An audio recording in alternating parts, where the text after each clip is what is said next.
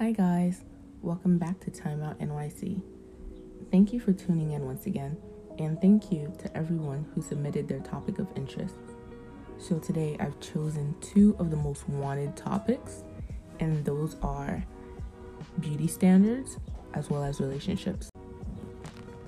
Now, let's talk about beauty standards. Now, what deems someone as beautiful? And what makes them unattractive. Now, beauty standards are arbitrary and vary from one culture to another over time. We see that in New Zealand, the Maori people, especially the women, they are seen as beautiful by getting tattoos on their faces. The most beautiful women there are the ones with the big chin and lip tattoos the Kayan tribe of Burma, longer necks are seen as beautiful.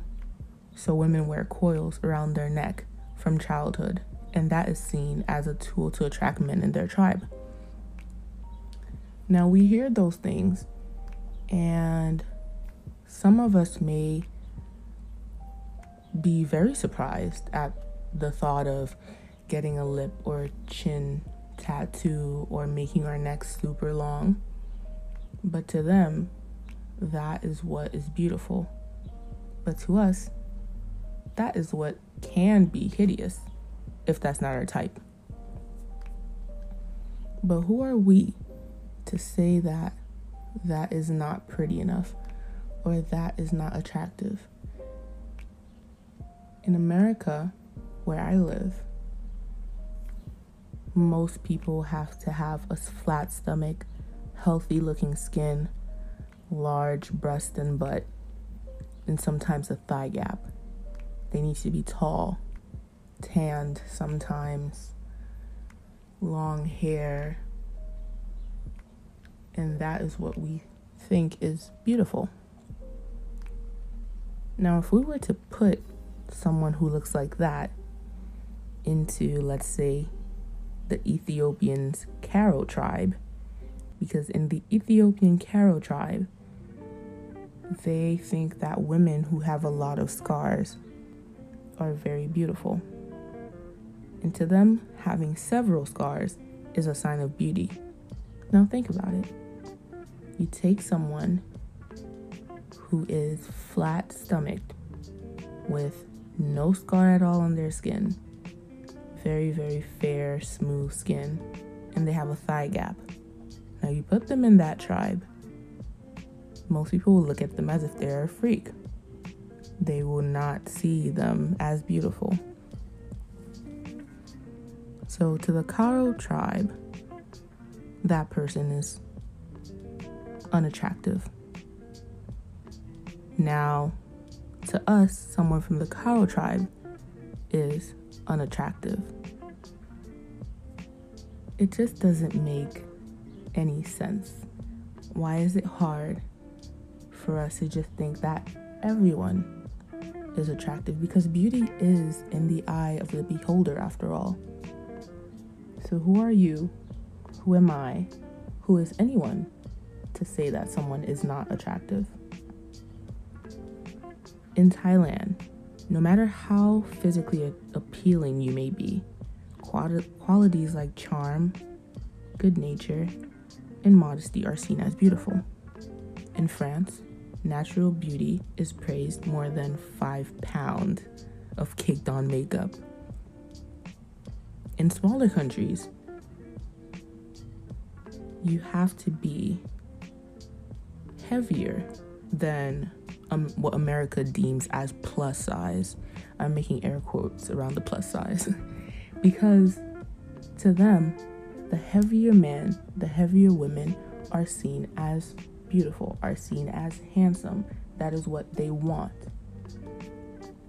But sometimes we don't see that as attractive. We don't see that as beautiful. And why is that? Well, I'm I'm pretty sure I'm 100% sure that social media has a lot to do with it. No, I'm not here to talk about social media, but I'm going to sprinkle that in there. We're using Instagram a lot. and we see we see the flat stomachs, the tall girls with the long hair flowing everywhere, and we think, oh, that is very, very pretty. That is what I want. That is who I want to be like. And then we see the heavier set girl who has short hair and it looks so different from the other girl, whatever skin color she may be. But she looks very different from the other girl, and we think that's not attractive at all.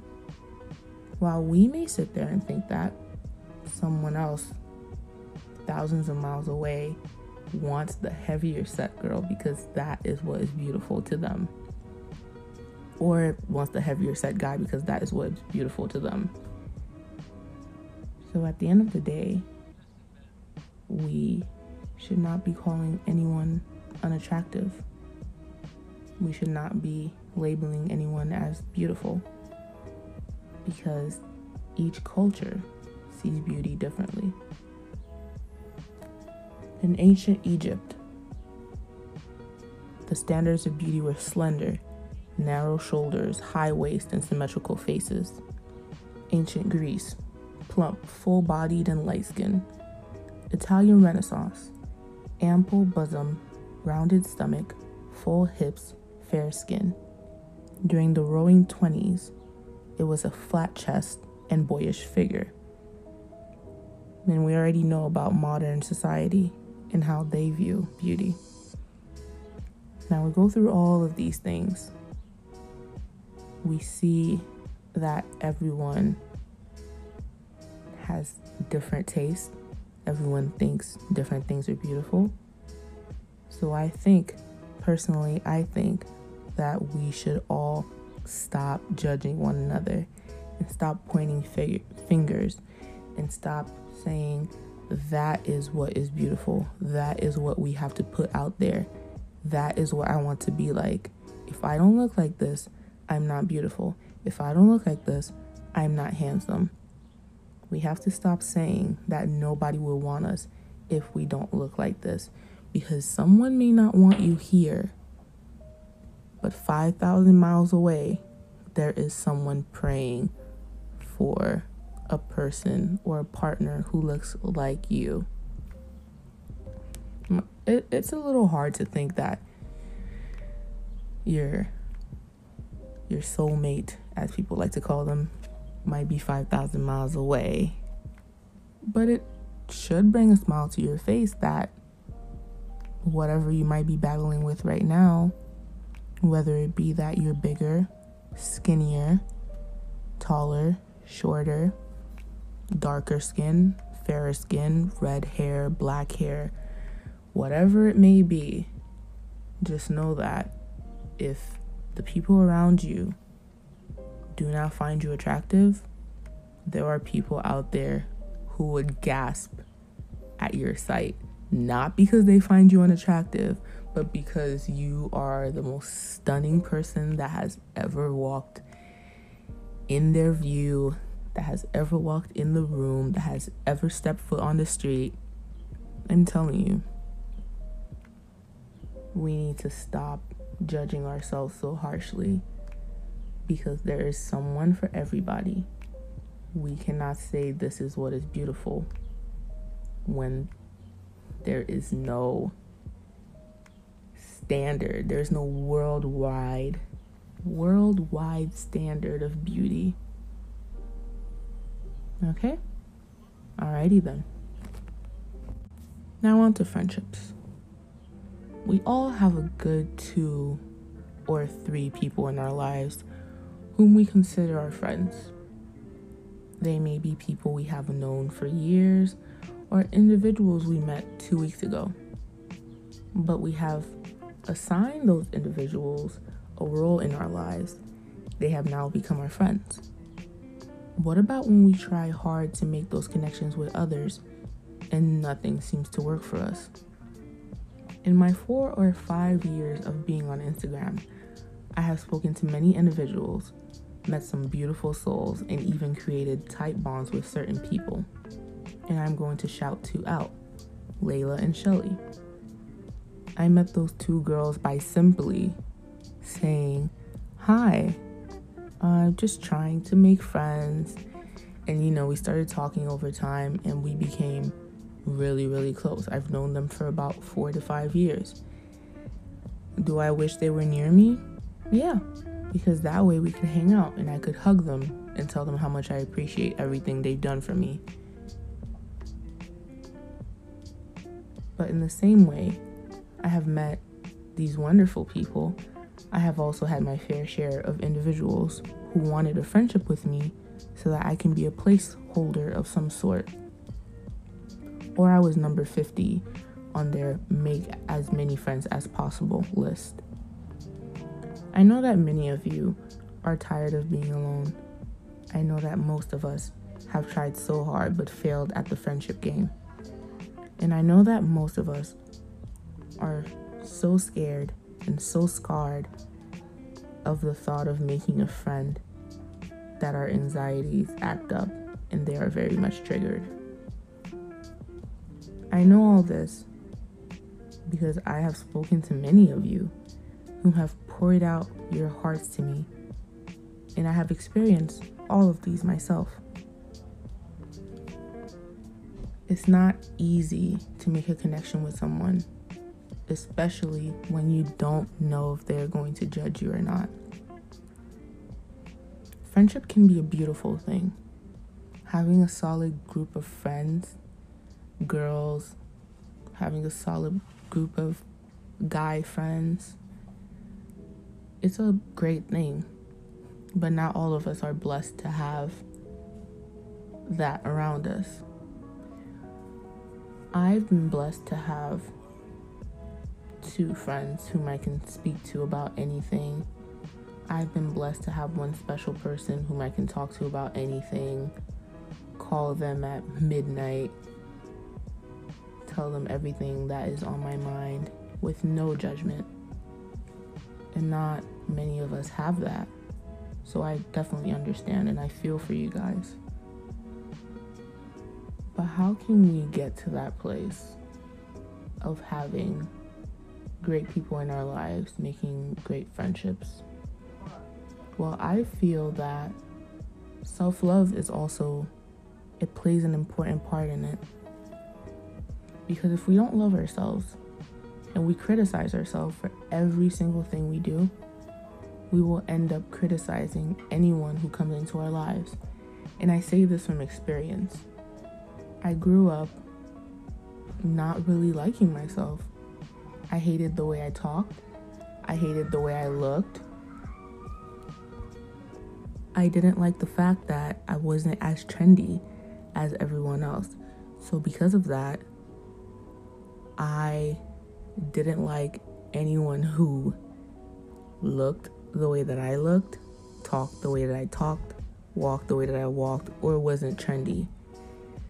But in high school, I decided to just let all of that go and I started being my own person, allowing individuals who are very different from me to enter into my life.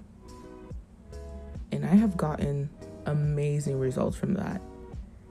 I have I've met people who are a little bit sad They can be a little emo sometimes, but I really like them. I'm friends with what people would consider the geeks, reading books in the library all the time. They're very much into comics. I don't like comics, but I like those type of people.